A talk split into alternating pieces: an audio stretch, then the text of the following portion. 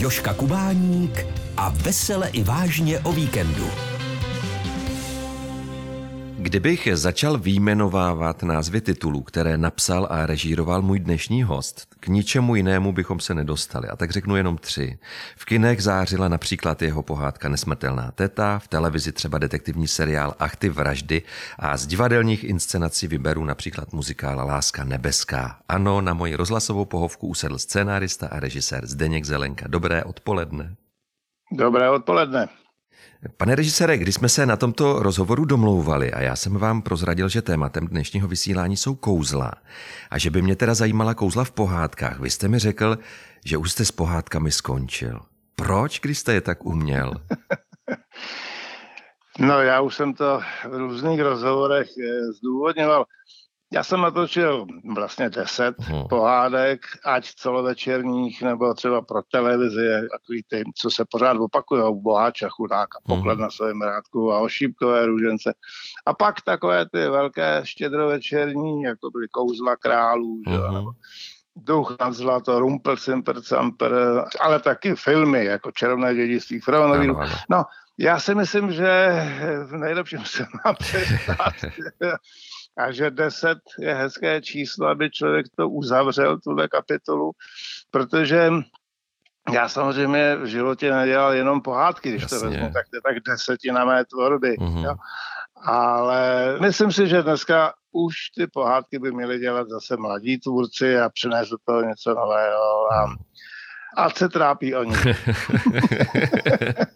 Vy jste právě v jednom rozhovoru řekl, že existuje jakýsi podžánr pohádek mm. a to mhm. jsou pohádky štědrovečerní. Ano. Tedy ty, od kterých se očekává ta velká přidaná hodnota kouzla Vánoc a že jste často panu režiséru Vodličkovi, který natočil tři oříšky pro popelku, říkal, že všechny pohádky se porovnávají právě s ní. No. I vy jste to tak jako tvůrce podvědomně vnímal.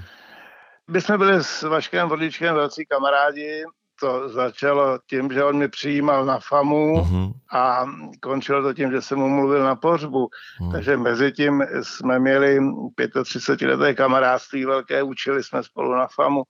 Takže my jsme si říkali věci otevřeně a já mu jednou povídal, no tak ty si natočíš tři pro popelku a všichni ostatní už jsou jenom poměřování, kam až ti sahají. Mm. Někdo po kotníky, někdo po kole, mm.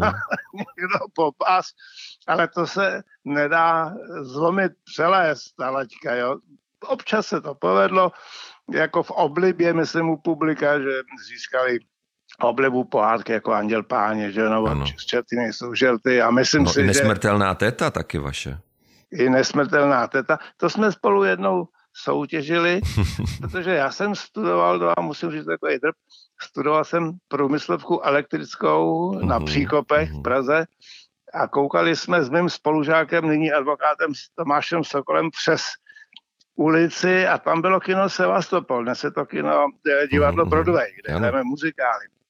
A tam v roce 73 byla premiéra filmu tři hoříšky pro popelku. A já jsem stál na chodbě s Tomášem a říkám, hele, to by bylo fajn, člověče. Tam bych jednou chtěl mít premiéru filmu, že aby se to promítalo tak dlouho, aspoň jak tři hoříšky pro popelku. Tak to byl rok 73. A skoro na den přesně za 20 let, v roce 93, jsem tam měl premiéru Nesmrtelný tety a hrálo se to tam 14 týdnů. Od rána do večera, pětkrát denně a pořád bylo vyprodáno. A já jsem pak seděl s Vaškem, jsme tak žertovali pořád spolu u vína a říkám, no, tak mě to hráli o týden díl jak tobě. no počkej, počkej. A mě to hráli zase častěji, no nic, takového špičkování bylo.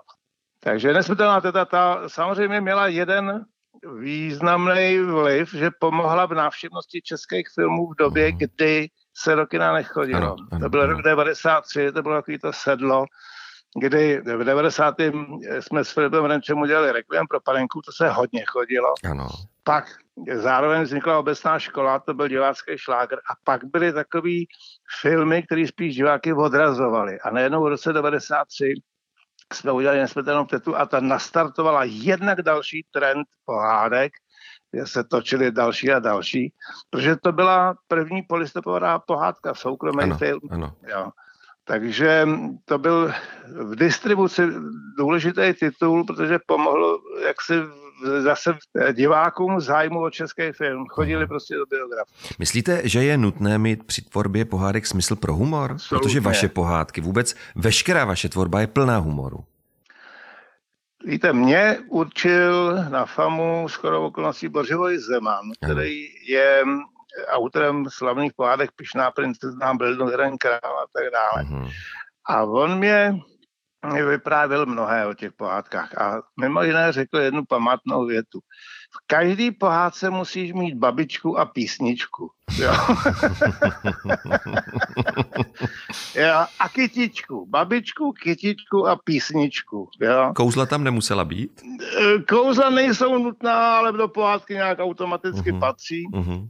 Jo, a víte, že jsem se toho držel ano. a v každý pohádce mám písničku, v každý pohádce mám babičku a když jsem točil nesmrtelnou tetu a tam se ti dva líbají v jezírku, tak jsme tam nastrkávali vzadu lekníny, aby tam byla mm. i ta kytička, jak si Boživoj přál. Takže vidíte, že je na co navazovat. A pohádka bez humoru je mrtvý kus. Mm-hmm. Protože je třeba jedna pohádka, nebo je několik pohádek, který humor postrádají. Jo. Mm-hmm. A přitom jsou výtečně natočený. Třeba Malá morská víla, což dělal pan Rizer Kachyňa. Ano. Je podle mě nádherná pohádka, obrazově, smyslem a tak dále. A při vysílání v televizi vždycky propadne. Mm-hmm. Jo, diváci si na něco zvykli u pohádek a chtějí to pořád dokola. Mm-hmm. Jo, takže třeba Malá morská vila, nádherný film. Mm. Juraj Hers udělal výjimeční pohádky Paná netvor, že jo, Devátý srdce a podobně. Ano. U diváků v televizi nulový zájem. Nemůžou to nasazovat do hlavních programů ani do vánočních, mm. protože to nesplňuje požadavky publika. Mm. A přitom jsou to výborné filmy. A myslíte, že to je specifikum českých pohádek, nebo to tak mají i ty zahraniční? Pohádka je vůbec žánr, která žije jenom někde, mm. jo, v té podobě, jak my ho známe. Třeba hodně se tomu věnou Němci, jejich televize, ty z toho točí strašnou spoustu. Eh, komerční televize eh, od nich to občas kupují a je to vidění ráno kolem 8 hodiny nebo 6, když na to nikdo moc nekouká. Ale to je takový typ pohádek, co děláme my teďko, poslední dobou. To jsou ty vymyšleniny, hmm. které jsou inspirovány jakými si jakoby klasickými pohádkovými anekdotami. Pak pohádka jako taková vždycky jedna, dvě stránky. Mm, jo. Mm. I ty Němci si točejí císařovinový šaty z pár stránek a udělají celovečerní film. I teď jsem bych pár viděl ve vysílání a je to něco, co myslím, že už je archaický tvar a že to je na ústupu hmm. ty pohádky v tom smyslu, jak my je známe. Aspoň si to myslím. Hmm. I když mě překvapí, když třeba, a co v dobrém překvapí, Teďko je film Pohádka tajemství staré bambitky 2 a má no. to v této době 400 tisíc diváků. Uh-huh. Je to zároveň hlad po něčem, co se liší od té běžné komerční americké produkce nebo západoevropský uh-huh. vůbec. Protože eh, Marná sláva je to takzvaně na jedno brdo a když se objeví pohádka česká, jakoby klasická, jako je ta bambitka, no tak lidi přijdou na české herce, na český humor, na českou laskavost, jo. Takže Výjimečně to v té distribuci zaboduje, ale mhm. výjimečně. Mhm. Spousta pohádek úplně propadla v kinech. Mhm. Když jsem si procházel vaše rozhovory, tak jsem zjistil, že ve všech mluvíte o jedné věci a tou je řemeslo. No absolutně. Máte pocit, že dnes už mladá generace řemeslo ten základ všeho neovládá? Víte co, to je každýho soukromá věc. Je to asi jako když bych mluvil s hudebníkem, s klavíristou třeba, a ten klavírista by mi říkal, no pro mě je hlavně důležitý, abych to zahrál emotivně, aby, jo, ale říkám, dobře, ale musíš to, to umět hrát na to piano, že jo, nemůžeš u toho tak se jenom hezky kroutit a improvizovat. Musíš to umět. A ten režisér je to samý. Musí to řemeslo umět, jinak mu to blbě hraje. Jo.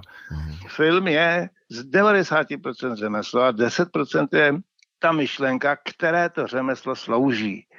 A, to řemeslo to není nic pejorativního, že by jako člověk říkal, no já teďko, já, já řemeslo nepotřebuju, mě jde hlavně o sdělení těch myšlenek. No aby ale mohl umět sdělovat ty myšlenky, tak musí vědět jak. Jasně. Jo? A to právě spousta lidí nějak přeskakuje a pak ty filmy vypadají tak, jak vypadají. Že to nemá stavbu scenaristickou, jo, že to nemá dělový oblouky, poentizaci scén, mhm. humor, laskavost třeba, osobité vědění. Podívejte, ve své době na Barandově, když jste přišel o pět minut později do kina a utekly vám titulky, tak přesto jste viděl, že ten film natočila Chytilová, nebo Kachyňa, nebo Mencel, jo, nebo Oldřich Lipský, jo, protože každý měl svoje osobitý řemeslo. Mhm. A dneska je doba, kdy se to zgajšlajtovalo stylem natáčení do jednoho jakéhosi univerzálního rukopisu. Uh-huh. Jo, a to je dáno tím, že se nemusí šetřit materiálem, že režiséři nemusí mít připravený záběry dopředu, že se to nesnímá po záběrech, ale po sekvencích a všeobecně pak se to ve středně nějak zmedlí. Málo který režisér umí dneska nainscenovat záběr. Všecko je to, jo, je pár kolegů, který to opravdu skvěle umí, můžu je jmenovat, ale zase aby nespěchli. Jo, ale stenčil se počet kolegů režisérů střední a nižší generace, který umějí opravdu filmovat. Mm. Jo, který umějí filmovat. To, to není proměnou generací, že mají na to jiný názor. Oni prostě přestali mnozí vůbec si zdůvodňovat třeba, proč tam tenhle záběr mám, mm. proč tam je, jako, jenom se tak stěhá zleva, zprava, pak se jede jízdou, pak letí dron, jo, vejde někdo do dveří a on vejde v pěti záběrech, uh-huh. klika celé k dveře, on se otočí, no to je tříšť střihová, jo, nezděluje se obsah, dělá se design. Uh-huh. Nechci být chytrej, ale je to na těch filmech vidět. Já než jsem začal točit sám, tak jsem dělal na 16 filmech pomocného režiséra, u různých režisérů. A tam jsem jim koukal pod ruku, jak to dělají. Ať to byl Vašek Orlíček, Věra Plívová Šimková. Jiří Svoboda, Jiří Sekvenc. A tam to řemeslo vyprávěcí, to barandovský filmařský, jo, ten základ člověk odkoukal od starších kolegů. No. Ježiš, teď jsem byl dlouhý. Vy jste řekl, že jste měl velké štěstí, protože řemeslu vás právě učili takové velké osobnosti, jako už zmiňovaný pan Vodlíček, pan Zeman, Věra Chytilová. Existuje nějaká univerzální rada, kterou byste vy sám poradil mladším tvůrcům, kromě toho, co jste teď vyjmenoval?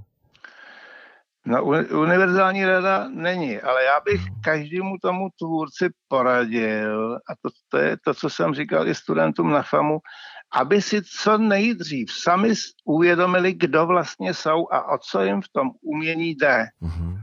Aby co nejdřív sami sebe dešifrovali, jo, aby si řekli, no tak já mám smysl pro humor, pro komedie, no tak nebudu přeci předstírat, že mi strašně baví hlubokomyslné mm, příběhy, teda v úvozovkách hlubokomyslné uh-huh. o lidech, kteří jsou na okraji společnosti, bydlejí v mostě, berou drogy. Jistě. Když mi to není blízký. Čili co nejdřív si uvědomit, kdo jsem, co v oblasti kumštu chci docílit a ještě jedna věc je podstatná, o jakých lidech chci publiku vyprávět příběhy.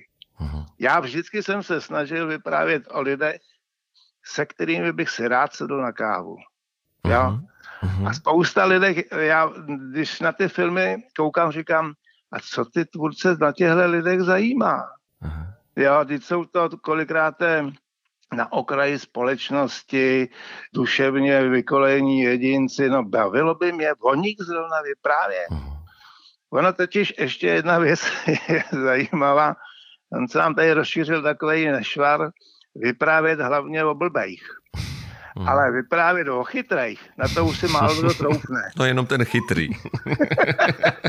no, ale když si to dešifrujete, já musím vidět všechny české filmy, protože uh-huh. jsem členem akademie a poctivě to odkoukávám a říkám si, no a kde jsou ty filmy o chytrejch? Půl vidím jenom, no většinou o blbejch, jo, mhm. abych rád viděl filmy o chytrejch taky. Český rozhlas Zlín. Rozhlas naší Moravy. Zdeněk Zelenka, to je můj dnešní host, se kterým si povídám i o kouzlech. Vedle pohádek jste propadl i kouzlu detektivek. Co říkáte na to, že dnes se to na obrazovce detektivkami jenom hemží? To je taky otázka, čemu říkáte detektivka. Uh-huh. Málo kdo třeba ví, kdybych někomu položil otázku, jaký je rozdíl mezi kriminálním filmem a detektivním filmem. Uh-huh. To jsem kladl tyhle otázky, když jsem učil. Že? Řekněte, jaký je rozdíl mezi kriminálním a detektivním filmem. Promiňte, že vám do toho skáču. Schválně se nechám usvědčit z toho, že jsem vedle jak ta jedle. Já bych si myslel, že kriminální příběh je jakoby současnější, sofistikovanější. Já z té detektivky cítím takové jako kouzlo staré, dobré Anglie. To se toho vůbec netýká. Aha. Podívejte, kriminální film. Děkuju. kriminální film v kostce řečeno, typu, jako je třeba bylo Melodie podzemí nebo Velká vlaková loupež a tak dále, je o tom, že sledujeme vývoj kriminálního činu. To znamená, jak oni se mhm. chystají na to, že vyloupejí mhm, vlak. Jo, jak oni se chystají na to Gaben s Delonem, že vyloupějí Monte Carlo kasíno a tak dále. Jo? Čili koukáme na to, jak se na to chystají, obrazně řečeno, co tomu předchází všecko a tak dále. Uh-huh. A jestli si vzpomínáte na to, jak končí film Melodie podzemí, Jo, tam sedí Gaben s Delonem a ty ukradený peníze nevědí kam schovat a schovají je do bazénu a tam ty, ty tašky povolají a všechny ty peníze vyplavou na povrch toho bazénu. Uh-huh. A to je finále filmu a my vidíme, jak tam je ten bazén pokrytý těma penězma. Oni tam sedějí, předstírají, že jenom pijou kávu a již přijíždí detektivové. Proč? Aby začal detektivní film a oni zpětně vyšetřovali, pátali potom, co se stalo, kdo to vyloupil a tak dále. Tam, kde končí kriminální film, uh-huh. začíná film detektivní. Uh-huh. Uh-huh. Máte to jako když je Colombo, tak tam jsou použity dva žánry. Dva styly vyprávění. Do 20. minuty sledujeme, co se děje a co se stalo. Jo? Tenhle přijde, tamhle zabije toho, protože a tak dále. Ve 20.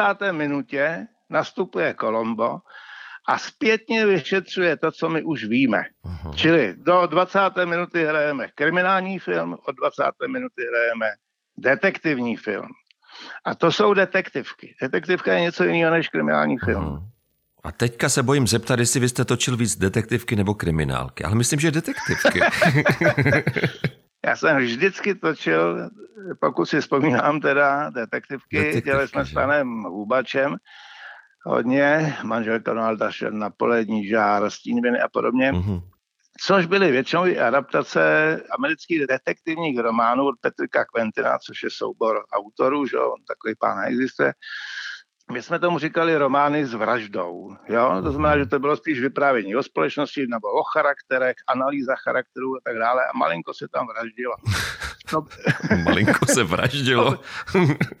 malinko se vraždí. Dneska se hlavně vraždí a v podstatě je to taková kombinace dneska většinou kriminálky, detektivky a ještě do toho malinko vždycky zasunou i ordinaci na kraji města, to znamená, že zcela zbytečně se dovíráte, že ta vyšetřovatelka jo, má trápení se svým e, tímhle, že má dceru v nemocnici. To jsou odstředivé motivy, které čistotě žánru neprospívají. Já mám rád profesní seriály, jako bylo Hříšní jde města Pražský, jo. Uh-huh. Tam jste se nedozvěděl, jestli Marvan má problémy doma, jestli někdo mu v rodině umírá na rakovinu, uh-huh. jestli pan Bláha se zamiloval do své eh, sekretářky nebo něco. Uh-huh. To jsou věci odstředivé, ale to se dneska rozmohlo. Takže dneska se nedělají detektivky ani kriminálky, ale kombinace několika žánrů. Ordinace na kraji města, detektivka, kriminálka, jo. Uh-huh. Takže je to takový guláš. Uh-huh. Ono to udělá kluce a zabírá, ale jako řemeslníka mě to trošku děsí, protože už se ztrácí půvab čistoty žánru kriminálního anebo detektivního. Uh-huh. Já jsem dělal spíš detektivky, psal jsem jich několik, i původní, že jo, a jsem si dovolil, třeba když jsem dělal sérii detektivních filmů Akty vraždy, uh-huh. tak jsem si ještě řekl, že každý díl budu vyprávět v jiném žánru. Ano, ano. Tady kriminální komedie, tady psychologický drama a tak dále. Takže jsem si to hodně zkomplikoval. Uh-huh. No je to věda. Já stejně no. mám pocit, že vy i ty detektivky točíte s takovým jako nadhledem a s úsměvem. No, to mám Je vám to bližší, než natočit ty úplně smrtelně vážné detektivky? Víte, kterou mám nejradši detektivku, kterou jsem natočil? Hmm. Paní Piperová zasahuje. zasahuje. Jasně, jasně. No tak to je jeden velký úsměv. Tam asi je nejvíce čitelný můj vztah k tomuhle mm-hmm. žánru, prostě mm-hmm. dělat si z toho srandu. Mm-hmm. No. Mm-hmm. Ale jinak třeba mají teď opakovat akty vraždy, tak tam jsou psychologické věci, závažný případy, jako třeba hřích profesora Sodomky, mm. teď mám rád, to jsem psal na Viktora Prajze, kdy tři studenti vydírají mm. kvůli smrti spolužáka, profesora, jo, a je to takový velice silný příběh. Myslím si, že tam jsem si vyzkoušel všechny polohy vyprávění, teda včetně bláznivý komedie uh-huh. toho prvního dílu, který není moc dobrý. Ale pak je tam třeba závěrečný dva díly o tom klukovi, který zabije svý rodiče, no to už je velký drama. Jo? To jsem dělal mimochodem na základě skutečného případu. Takže tam je taková směs fikce a komedie a, a drama a tak, no to jsem dělal rád. Uh-huh. Máte v šuplíku něco nového, na co bychom se mohli těšit? Já se teď věnuju poměrně intenzivně divadlům, muzikálům. Ano, k tomu se dostaneme. Ačkoliv nemám moc dobrý hudební sluch, tak jsem se stal jedním z nejfrekventovanějších autorů muzikálů. Nabídku České televize bych natočil celovečerní dokumentární film o herci Petru Štěpánkovi, to udělám velice rád. Mám tady na stole spoustu scénářů, rozepsaných, dopsaných, tak uvidíme, kdo na to dá peníze. Dneska je to všechno o penězích, o tvůrčích plánech, studií, myslím, studií nejmenších. Já jsem se právě dočetl, že máte připravené kriminální příběhy 68-69. Tady to zrovna leží na stole, hmm. jmenuje se to, zatím se to jmenuje Krmy 68, hmm. tím listuju. To mám strašně rád, ale pořád se nedaří dostat to do výroby. Hmm. Je to drahý. No, hmm. přece dobovka těžká a tak dále. Už jsem se smířil s tím, že to nabídnu tak, aby to byla minisérie tří příběhů. Uh-huh. Jo, a to jsou příběhy, které se odehrávají 68, 69 a opravdu jsem se dal práci. A jsou to příběhy, které nemohly vzniknout jinde, ty kriminální příběhy, jenom v roce 68, 69. Uh-huh. Ty roky nejsou jenom kulisou, ale přímo jsou součástí těch příběhů. Jindy by to vzniknout nemohlo. Jo. Uh-huh. Proto mě to zaujalo ale obzvláště v dnešní době myslím, že by to dostalo zvláštní takovou vůni, ještě ty příběhy. No, to tedy. Jenomže máte situaci, že všechny ty televize jsou, jak já říkám, vyprodaný nejméně na dva, tři roky dopředu. Mm-hmm. Všichni mají svý plány uzavřený a tak dále. Takže jestli by tohle někdy vzniklo, tak to bude za dva, za tři roky. A to mi bude 70 a to už řeknu, ať to točí někdo jiný. Mm. Nevěřím. No, už taky tady nemusí být člověk. Když se řekne Zdeněk Zelenka, tak eh, mnozí dodají Jiřina Bohdalová. Vy jste se poprvé potkali na začátku 90. let, když jste připravoval dneska už slavnou inscenaci Světkyně. A mhm. řekl jste, že jakmile paní Bohdalová zjistila, že píšete komedie, drapla vás a nepustila. Pan Hubač častokrát vyprávěl, jak mu paní Bohdalová volala a ptala se, kdy pro ní zase něco nového napíše. Stávalo se to i vám? No tak všichni, kdo Jiřinu znají, tak víme, že ona je velice aktivní a což je ale v pořádku, prostě chce pořád hrát. I ve svých 91 uh-huh. letech hraje divadlo. Víte, uh-huh. co to je za světový unikum, když ona hraje v divadle na jezerce Jim Game. Ano, já jsem ji viděl a spadla mi brada no, teda. No, tak se podívejte 4. dubna, protože uh-huh. já jsem to natočil pro televizi. A 4. dubna na ČT Art večer běží záznam tohoto představení, vřele doporučuji. Aha. Je to dialog vlastně dvou lidí, ona a Milan Kňažko a je to teda zážitek vidět tyhle bardy na jevišti. Hmm. Jo. A jsem rád, že jsme to zaznamenali, protože hrát v 91 letech hlavní roli pouze s jedním hercem na jevišti dvě hodiny, a... No kdo, kdo by to dokázal v 25? A tančit tango. A tančit tango taky, no. no. Takže 4. dubna. Mm-hmm, podíváme se rádi. Ano. Na mé rozhlasové pohovce dnes hostím scenaristu a režiséra Zdeňka Zelenku. Jak moc je, pane režisére, těžké, náročné napsat dobrý scénář pro paní Bohdalovou? A že vy jste jich napsal teda? No, stejně těžký, jak to psát pro kohokoliv jiného, jo? Uh-huh. protože se nejedná o kabaretní výstup, ale o roli. Uh-huh tak já vždycky vycházím spíš z požadavku toho příběhu. Mm-hmm. Jo, ne, že bych přímo, ach ty vraždy jsou psaný speciálně pro paní Bohdalovou, ale jinak spoustu věcí jsem měl třeba hotových a říkal jsem si, no tohle, jestli by nechtěla Jiřina zahrát, to by bylo něco. Jo? Mm-hmm. Čili jako málo co vzniklo, že bych přímo na ní. Rozumím. Nesmrtelná teta, ano, ta byla přímo na ní psaná. Mm-hmm. Ale jinak třeba paní Piperová zasahuje, to je světoznámá komedie, kterou rády hrajou herečky uh-huh. všude na světě, takže jsem si říkal, no tak takováhle hra, bylo by fajn, jestli by Jiřina o to měla zájem. Měla, no tak jsme to natočili.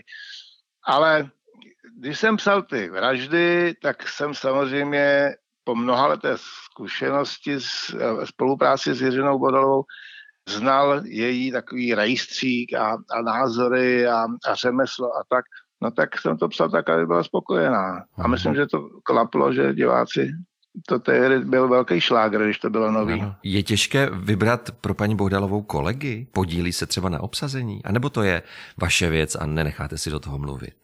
Pejte, to už bychom došli hodně daleko, kdyby hlavní představitelé určovali režisérovi. no, znám i takové mezi náma. Jsou takový, ale u mě to teda opravdu možný není. Já vyznávám Jasně. zásadu, že režisér je dirigent, ten mm-hmm. si mhm. dává dohromady orchestr mm-hmm. a já se snažím, aby mi ten orchestr hrál vždycky nejlíp, tak, jak já si teda to představuji.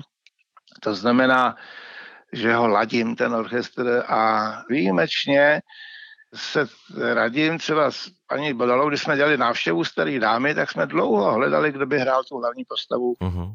toho Ila, který tam pak je zavražděn. Uh-huh. A nevěděli jsme. No a byla to Jiřina, která najednou říká, co Lojza Švehlík. Uh-huh. No a byl to Lojza Švehlík. Čili někdy ten nápad přijde od herce, někdy taky přijde od dramaturgie, někdy uh-huh. taky přijde od kameramana. Já se dobrým nápadům nebráním, ale nemám rád, když na mě někdo činí nátlak. Uh-huh, uh-huh. To se teď děje v televizích často. On je teď populární, tento člověk, on nám dobře hrál v tomhle seriálu, bylo by zapotřebí, aby se objevil v tomto seriálu. Tak to teda já vždycky rostu. To uh-huh. místo, aby se zamýšleli lidi, jestli to uhraje ten člověk a jestli bude dobrý, tak najednou hrajou jiný role než umělecký. Najednou jsou jiný požadavky než umělecký a tam já jsem trošku nepříjemný při tom jednání. Na rozhlasové pohovce si dnes povídám se scenáristou a režisérem Zdeňkem Zelenkou. Na začátku jsme si řekli, a já jsem vás představil jako muzikálového režiséra, i když vy sám jste jednou řekl, že muzikál je nevyspytatelná hydra. Uh-huh. V čem?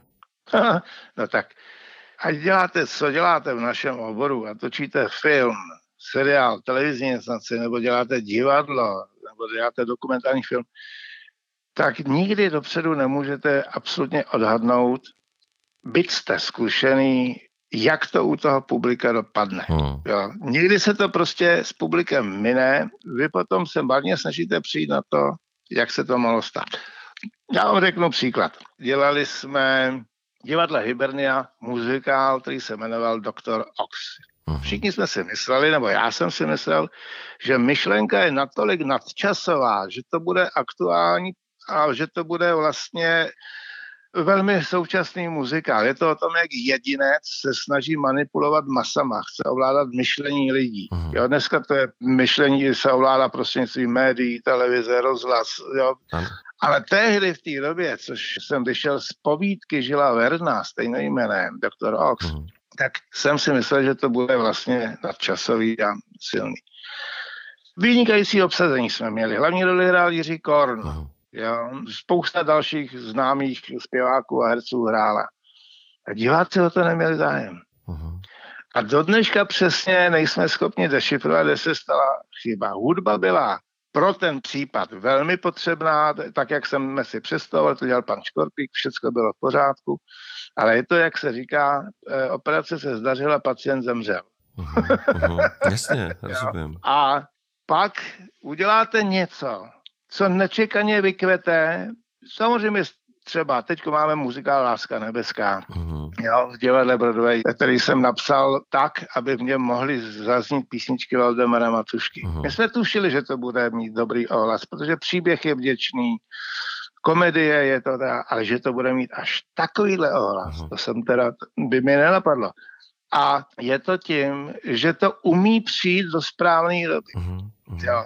Protože v téhle hysterické nemocné době, která teď nastává, hmm. tak lidi přijdou do divadla a ono se tam na ně nekřičí, oni se tam lidi nenadávají, ono je to laskavý, humorný, zábavný, povzbuzující, člověčí je to. Hmm. A na konci deset minut lidi tleskají ve stoje a nechtějí pustit účinkující zjeviště. Hmm. A přitom je to taková zábavná, bych řekl, show a hezký příběh. Jo. A otázka je, třeba když jsme měli tu nesmrtelnou tetu, přišla taky do této napjaté ekonomické době v roce 93, taky hysterická, tak se zdražovalo, jo, nikdo ničemu nerozuměl a lidi chodili na pohádku, ale dospělí lidi. Mm. Takže někdy se poštěstí, že titul přijde do správné doby. Mm. A někdy uděláte slušnou věc mm. a úplně to proučí. Jo? To je nevyspytatelné. Český rozhlas Zlín, rozhlas naší Moravy. Vaším velkým muzikálovým hitem byl Golem. Mm. Teď je to právě jmenovaná Láska nebeská. A prý jste oba vymyslel při výměně kyčlí. Je to tak? no, e, ano, to je zajímavá okolnost, to mě zaskočil. Golem, to tehdy jsem se seznámil s majitelem toho divadla, panem Filo a on se na mě obrátil, jestli bych nevymyslel něco s panem producentem Lichtenbergem, teda se na mě obrátil, jestli bych nevymyslel nějaký titul, aby se tím mohlo otevřít divadlo Hibernia. Uh-huh. Velký muzikálový divadlo v centru Prahy, že jo, nádherný. No, tak to je velká podsta, že jo. No, uh-huh. tak jsem dlouho chodil a čenichal, jak se říká, až mě napadlo, že by bylo fajn prostě vymyslet golema, protože se vlastně odehrává v místech, ten příběh, kde to divadlo stojí, že jo? si mhm. dávno tam byla židovská obec, křesťanská vedle a tak dále. Takže vznikl golem, a, ale já jsem zrovna musel jít na operaci kyčle, takže jsem na pokoji měl počítač, tiskárnu, No a pánové mi tam chodili kontrolovat, jestli teda se neflinkám, protože premiéra se blížila, divadlo otevření to nejde odložit, že jo, něco se rád muselo. No a za deset let přišel zase ten samý majitel, že jo, pan Filo říká, už je to deset let, musíme oslavit výročí otevření divadla. No tak jsem přišel zase s látkou Mephisto a mimochodem to hrajeme už šestý rok a má to neuvěřitelný úspěch, prodali jsme to do Jižní Koreje, do Soulu, že jo, a mhm. tak dále. Takže kyčle je dobrá inspirace, doporučuju všem. Já mám eh, samozřejmě přeji pevné zdraví, nicméně zeptám se, v jakém stavu máte třeba kolena? Ptám se pro muzikálové fanoušky. No, ještě na takový dva muzikály tam bude. Jo? jo. Já jsem právě něco slyšel o titulu Al Capone vězeň starosty Čermáka to je můj sen. Já to no. tady mám. Kdybyste mluvil v divadle slováckým s panem ředitelem, řekněte, že mu to nabízím. Dobře. Hudba je hotová, je to nádherný jo, příběh. Opravdu, řekněte mu to, že jsme spolu mluvili, že máme na to svědky rozhlasový posluchače. Dobře. a že to nabízím slováckému divadlu, protože je to tady hotový včetně hudby, uh-huh. ale někdy se nedaří. Ale někdy to zase, já tomu věřím, zazvoní a bude to, až to musí být. To je opravdu silný muzikál ne o Al Caponovi, ale o souboji Al Capone s naším českým starostou Čermákem, uh-huh. který byl starostou Chicaga v době, kdy Al Capone tam řádil. Jo. Uh-huh. A ten Čermák toho Al Capone strašně štval, protože on furt hrozil, pač měl, podporoval Roosevelta v kampani a hrozil tím, že když Roosevelt vyhraje volby, že teda se zavede ta prohibice. Jo. Ano.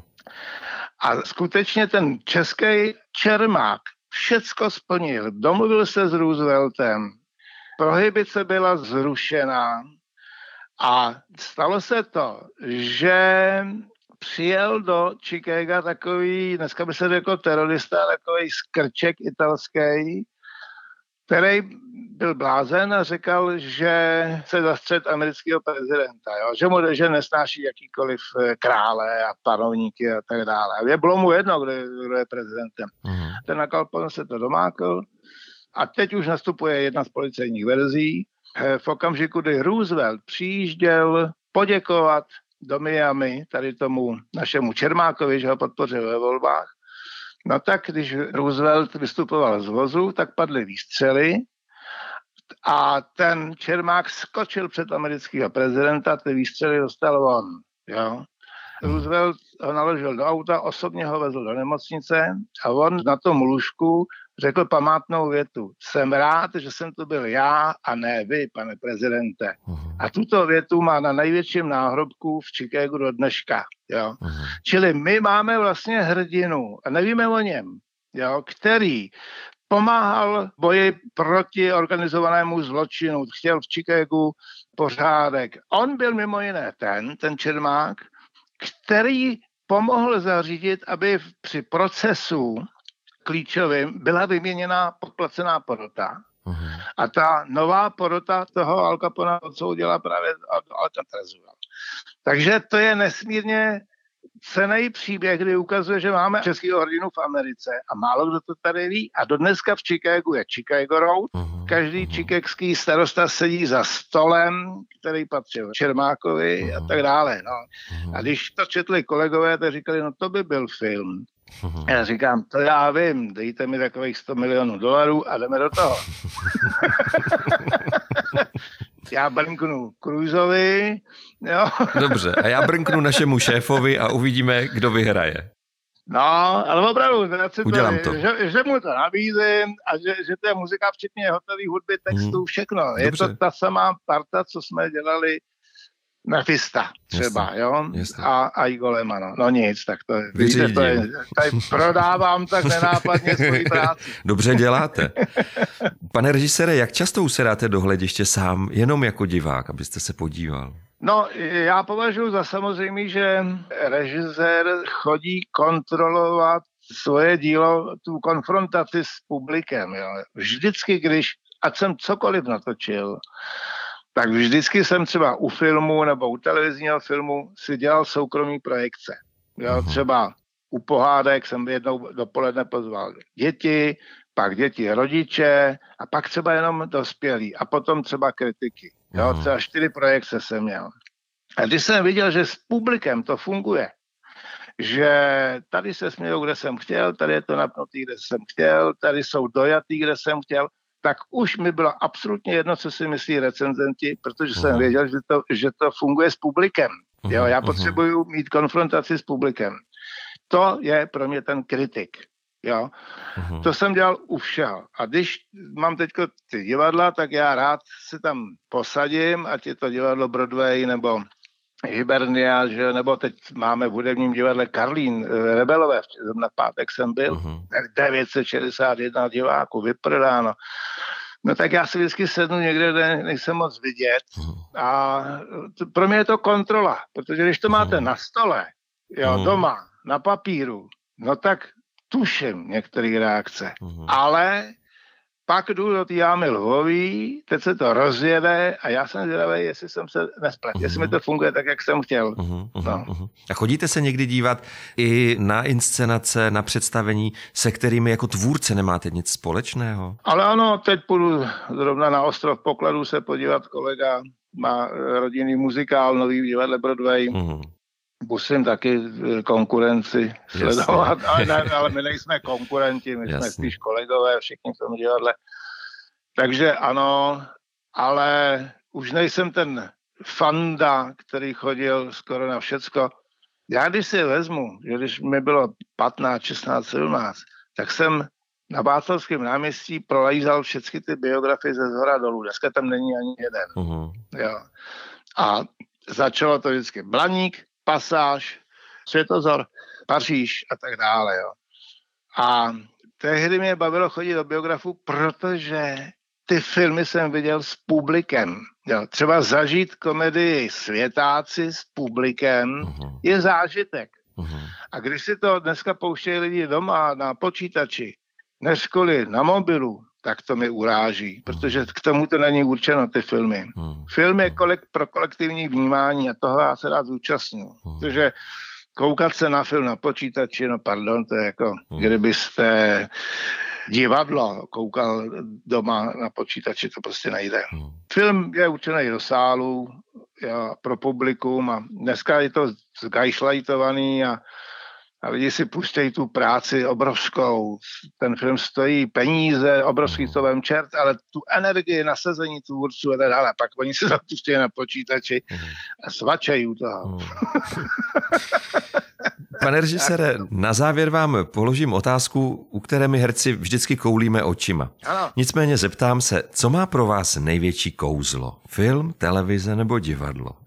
Vždycky a jen dobrý příběh, nic jiného. A je mi mhm. úplně jedno, jestli to vyprávím v divadle, na televizní obrazovce, když je to k tomu určeno, anebo pro kina. Jo, já vždycky říkám, jdu tam, kde mi dají šanci vyprávět příběh. Mhm. Jo, a když mi ho dají v televizi tu šanci, tak tam jdu. Když dostanu šanci v divadle, tak tam jdu.